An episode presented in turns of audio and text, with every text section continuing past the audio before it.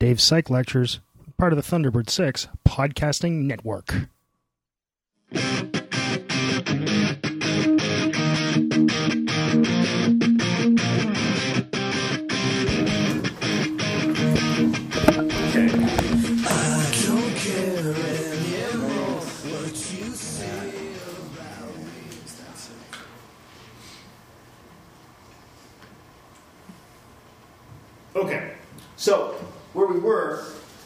And this is just like we were talking about here.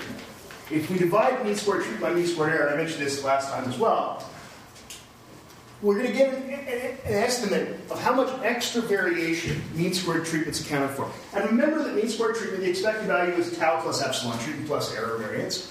And mean squared error, the expected value is error variance. So if we divide this by this, we're going to find out how much extra variation mean squared treatment is measuring. Okay? You see the logic of this? Does that make sense? Right? It's the only way, I mean, you might say, why don't we just subtract this from this, but that would be no way we couldn't standardize it that way. This, this allows us to sort of standardize everything. So in other words, we're going we're to get an estimate of tau, of treatment effect. So variance due to treatment effect. That's what we're doing. Okay?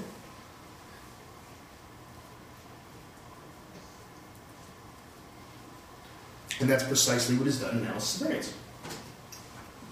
That's what you're doing. You're dividing one by the other. That's all it is.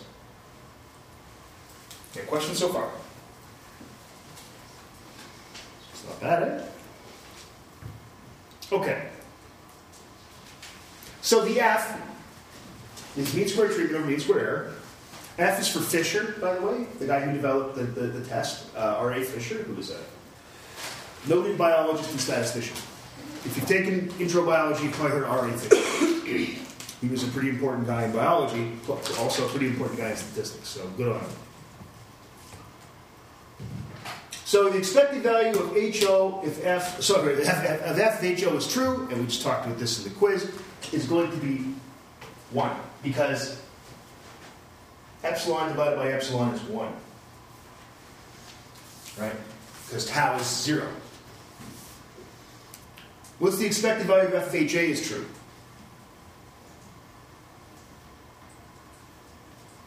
What the expected value of FD if HA is true? Yeah, just greater than 1. We don't know how much, but it's greater than 1. And I talked about this last time, it really can't be less than one. Does it happen sometimes? Sure. When you're calculating this, yes, because you violated some assumption or you made a math mistake. That's also possible.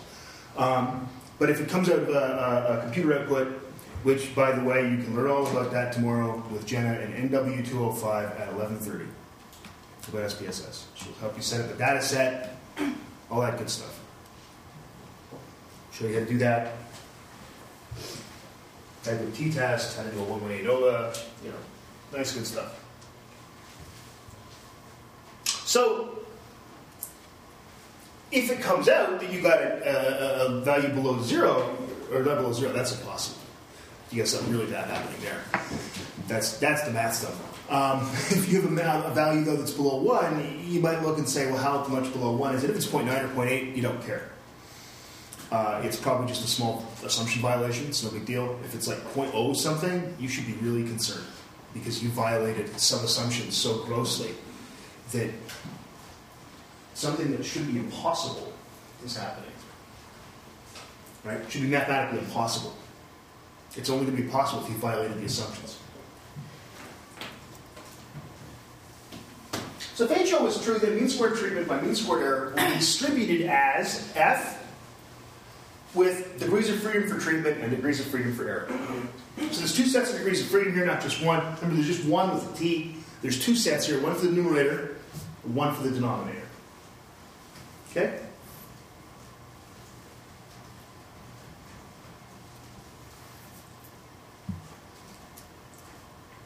And if not, it will be distributed some other way.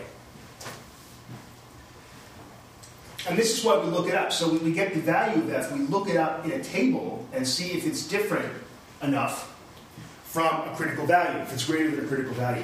When it's below that critical value, we say we don't have enough information, enough evidence to say that it's not distributed this way. Right? But if it's greater than that value, we say, gee, it's really unlikely that it comes from this distribution. It must come from some other distribution. In other words, HA must be true.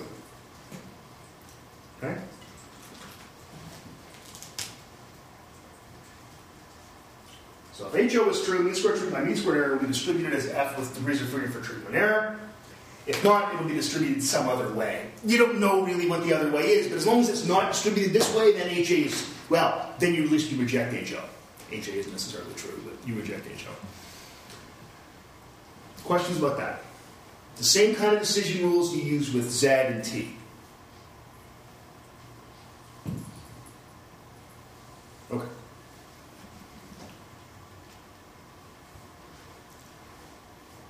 So one of the things we have, we get these things called sums of squares, and we get these things called, we get degrees of freedom. And we want to split them up. And it's called partitioning the sums of squares and degrees of freedom. The sums of squares are the top part of the equations for mean square, and the bottom part, degrees of freedom. You divide sum of squares by degrees of freedom, and you get the mean squares. Okay?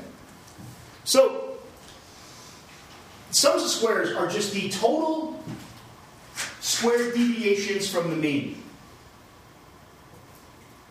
That's sum, sum of squares total. It's the total amount of squared deviations from the mean. Okay? Sum of squares total. And that's going to equal two things. Sum of squares treatments plus sum of squares error. Look at the model. Well, this doesn't vary. So there's no sum of squares for the grand mean. There can't be. It can't vary from itself. Right? There's sum of squares due to treatment, and sum of squares due to error. So we just have deviations from the grand mean equal the deviations from the treatment, the treatments from each other, and the deviations of individual scores from their group means. Okay? And I'll show you this sort of mathematically in a second. So there's also a total amount of degrees of freedom. And think about it, you have a big N, we use big N here, the total number of observations in, a, in an experiment. We've got big N observations, and we're going to do variance, so we're going to lose one degree of freedom, like we always do with variance. So we have big N minus one degrees of freedom in total. And then degrees of freedom for treatment must equal degrees of freedom for treatment plus degrees of freedom for error. We have to account for all the degrees of freedom. So we're going to, we're going to try to sort of split the sums of squares up and split the degrees of freedom up. And the degrees of freedom go with the sums of squares to calculate the f value.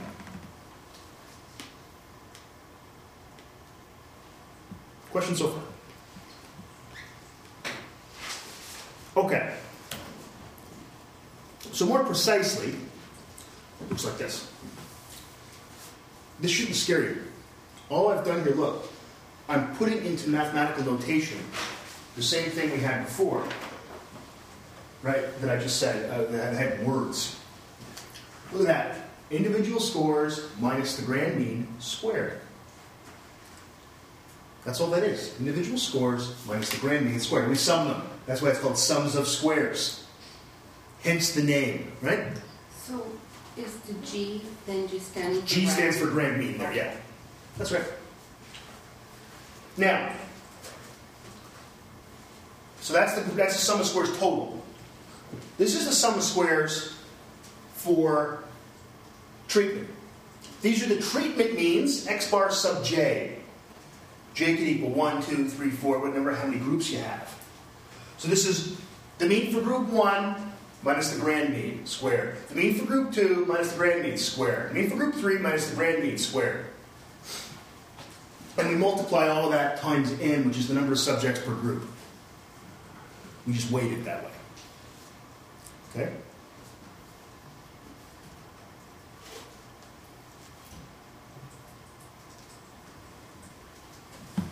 So what was the last half of the equation? The summation yeah, we, s- we add up. plus the summation summation, what is that? The, don't, well, if I got there yet. I thought it I'm about to do that. I'm about to do that. About to do that. No worries. So, the idea then is that all we've done is we've taken the group means, we've subtracted the grand means, squared it, and, and summed them. And multiplied times n. Okay, now, individual scores within each group minus the group mean squared. Individual scores minus their group mean squared. So all within, say, let's just pretend here that the, so my left, your right, half of the room is one group. It's all of your scores minus your mean squared.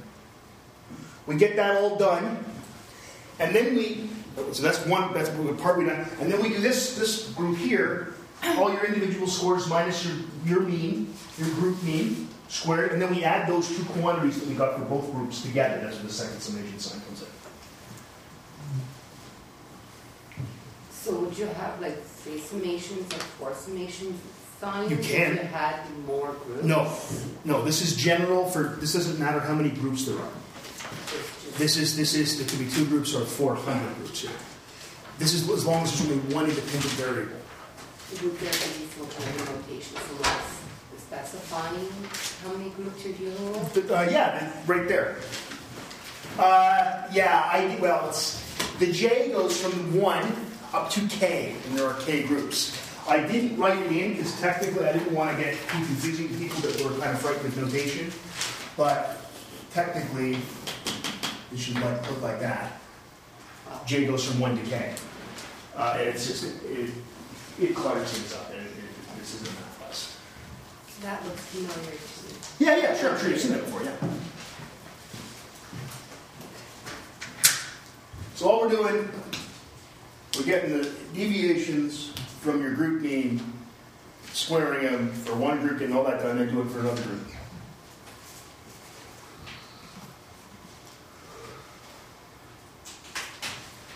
So there's your sum of squares. And in fact, if you are somebody who really likes proving identities in math, one could do this and you would get that. You can take my word for that as well.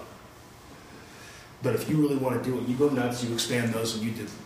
And, you, and you'll find out, the fact, that I'm not lying to you. That this actually works.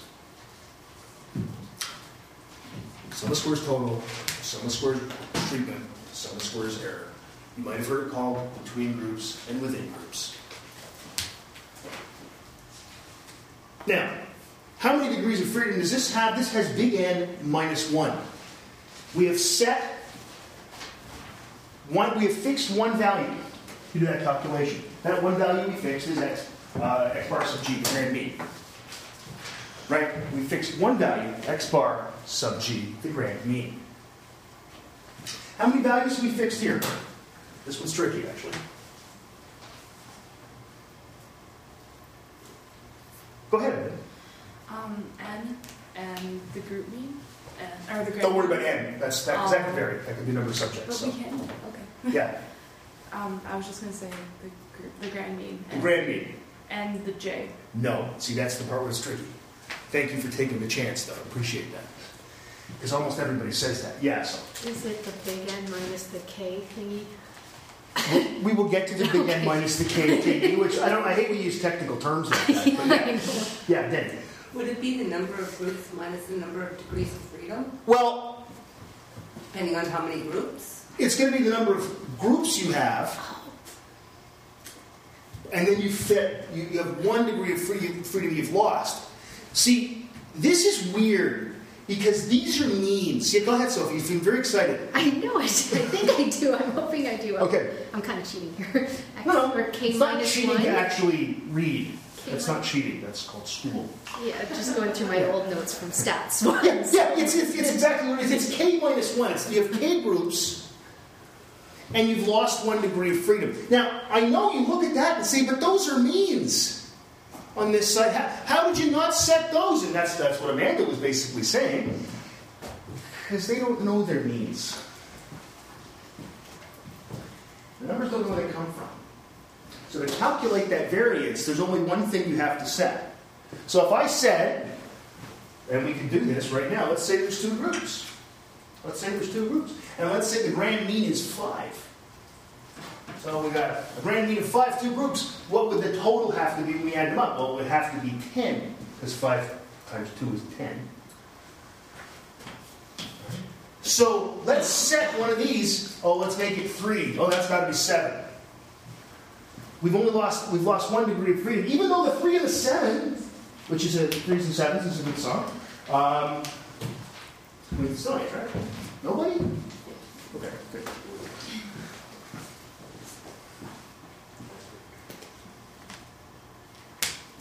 Even though they're means, they don't know their means. It's a very strange thing to think about.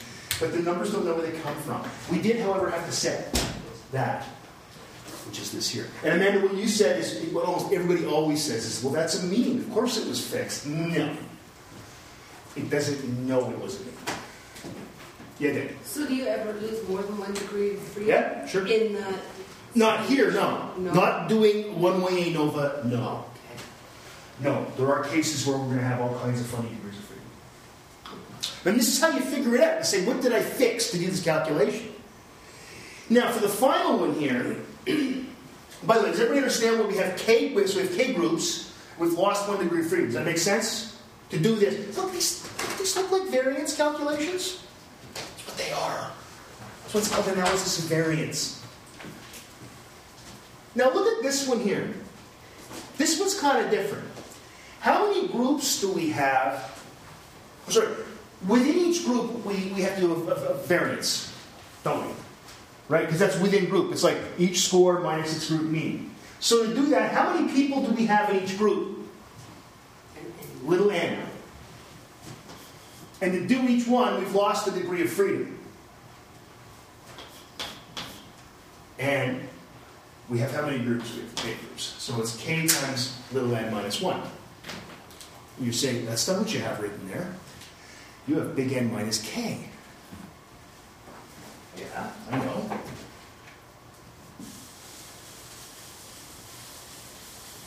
Which equals kn minus k. And k times n is what? Well, that's the number of groups times the number of observations. Oh, that's the total number of subjects. Right? It's- They mean the same thing. Kn, k times n, you have k groups times n number of observations per group. Well, that's the total number of observations. Right? so these are your degrees of freedom for groups and for error. Or treatment and error, or treatment within group, or there's all kinds of different ways to say it. They all mean the same thing.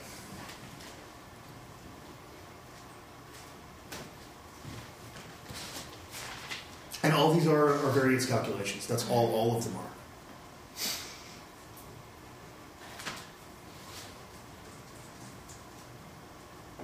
Okay. Questions so far? Hope that made some sense. What you get when you finish this kind of thing is you get what's called an analysis of variance summary table. So you have source of variation, degrees of freedom, mean square, and the FW. The source of variation between groups, you might see treatment. Within groups, you might see error, you might see residual, you might see within cell, sometimes in between cell. And then you have the degrees of freedom. So you have k minus 1 for between groups, big N minus k for within groups, and big N minus 1 in total. To calculate the mean squares, you get the sum of squares divided by the requisite degrees of freedom. There should actually be parentheses here. Sum of squares between groups, or sum of squares treatment, divided by k minus 1. Sum of squares within groups, or sum of squares error, divided by big N minus k. The f is mean squared between groups, divided by mean squared within groups, mean squared treatment over mean squared error. They all mean the same thing. And when you do, uh, with any stats package, when you do an analysis variance, you get an analysis variance summary table, prints it out. You get a whole bunch of other information that um, you don't need to know, which is mostly useless for almost all of the time. there are special times, sometimes when some information is useful. It'll say things like model and intercept, just ignore that. But this is what gives you, it used to be, there was a time where you actually, you did an analysis of variance, you included analysis, an analysis of variance summary table in your paper. Nobody does that anymore. What they will do is they'll report the mean squares. Yeah, David. Just to get it straight, so the, mm-hmm. the K is how many numbers of groups there are. Yep. And the N is how many individual number of observations in total of all groups? Big N, yes. Okay. Yeah, it's a big N. So you need to figure out the means and the variance between each individual. to do the calculations, you're going to have to find out the sum of squares for between groups and within groups. To do the between, you need, um, which is that's the easier calculation because Right. that's none the calculations are hard. It's the less tedious calculation. You need the mean for each group, and then you do the square uh, Of individual of- of- from each one and put like you know some squares and multiply times n little n the number of observations. Whereas with the sum of squares within or between or within groups or error, whatever you want to call it, you've got to do the sum of squares for each group, and then add it to the sum of squares for this group over here. Right? That's more tedious. It's- There's a lot more time to make mistakes. That's why on that assignment that you have that's due on on Valentine's Day, thank you. Um, you can celebrate getting the assignment done by overpaying for flowers. Um, it's a scam. Valentine's Day is a scam. Um, that's why there's only like what? There's four groups, I think, and five observations per group or something like that. I didn't want. I don't want you to prove to me you can do arithmetic. I'm working under the assumption you can all do that. Right? If you look at those formulas that I had there, it's a pain to do, but you can do it. It'll probably take you an hour, which you'll go, I want that hour of my life back. But it, it's, it's, not, it's not too much to worry about. You can sit down and do it. Right? So in an, uh, an exam or test, are you going, I guess we would have to, I suppose, have to deal with like 16 observations or I wouldn't do like that. I wouldn't, I wouldn't do it. I, I'm working under the assumption you already know how to do arithmetic. Dave, Yes. How did everything we just learned fit into this? I don't really see. It. How do you mean? Like, where does that giant equation on the last slide fit into the ANOVA table? On the left side of what? What do you mean? On the last slide. Oh, on the last slide, yes. Okay, so that mean squared between groups, that's the middle one. That's the one that showed the divided by k minus 1. That's this mean squared treatment. It's- And mean squared between group, mean squared treatment mean the same thing. There's actually, I'm, I'm purposely changing the, the short form because you'll see both of them. Uh, and then the one on the far right, the one that has uh, the two summation signs, that's this one, mean squared within error, mean squared error. And we're going to divide mean squared treatment by mean squared error to get our f value, which is our test statistic. So it's the same as like with a t-test, you got, you know, x bar minus mu over s divided by root n. This is kind of like what you do it here, except it's got, it's, it's got more parts to it. Yeah. Yeah.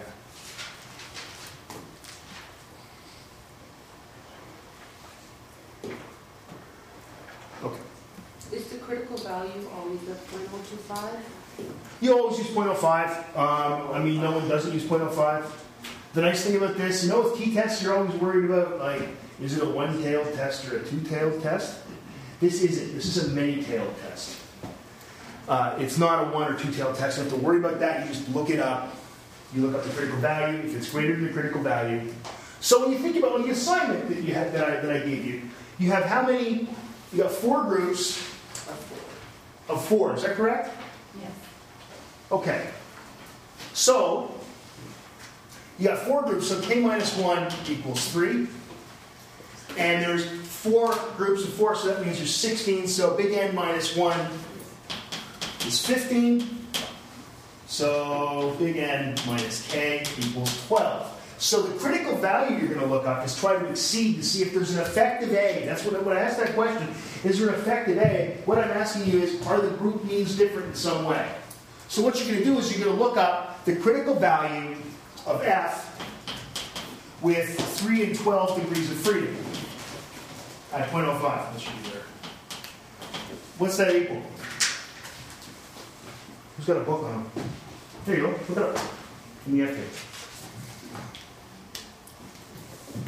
Three and twelve? 3 and 12 degrees of freedom. 3 for the numerator, 12 for the denom- denominator. Four point four seven. There you go. So the critical value is 4.47. And then when you do the calculation, is that right? No, because she's looking at. Oh, sorry, I Point did. zero five table, you need to look. Yeah, okay. So you're looking for Three point four nine. 3.4. Okay. There's a 4 in it still. So you look, uh, you do your calculations. Is do you get a value that exceeds 3.49? In that case, does it exceed 3.49? Yes. The, the, the, all of the groups are not equal. That's the hypothesis you're rejecting. If it doesn't exceed 3.49, you say we fail to reject H. Right?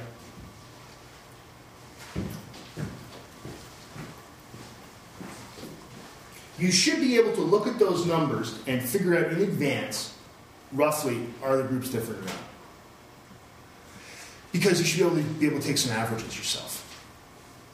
Right? Take a look at them and say, what are, what are these averages going to be? You know, you have to do the means anyway to do the calculation for within groups and for between groups. So you have to take the means anyway. Look at those means and say, those look different to me. And if they do, then maybe it should be significantly different. If they don't, then it shouldn't be.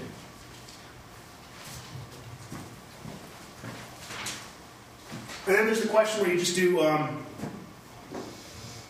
you do an analysis of variance again, and the nice thing is you've already done a lot of the calculations, so it's not too much of a pain on just the last two groups, right?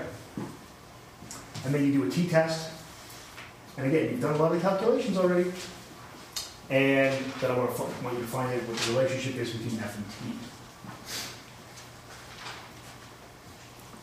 You guess well, or figure it out, or Google it. Does that make sense, though?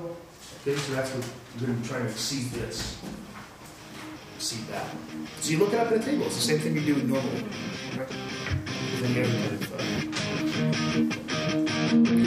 I don't care anymore what you say about me. I don't hear you at all. I'm not It's not real if all my memories erase. I don't think about us as for my mental state. It's just an ordinary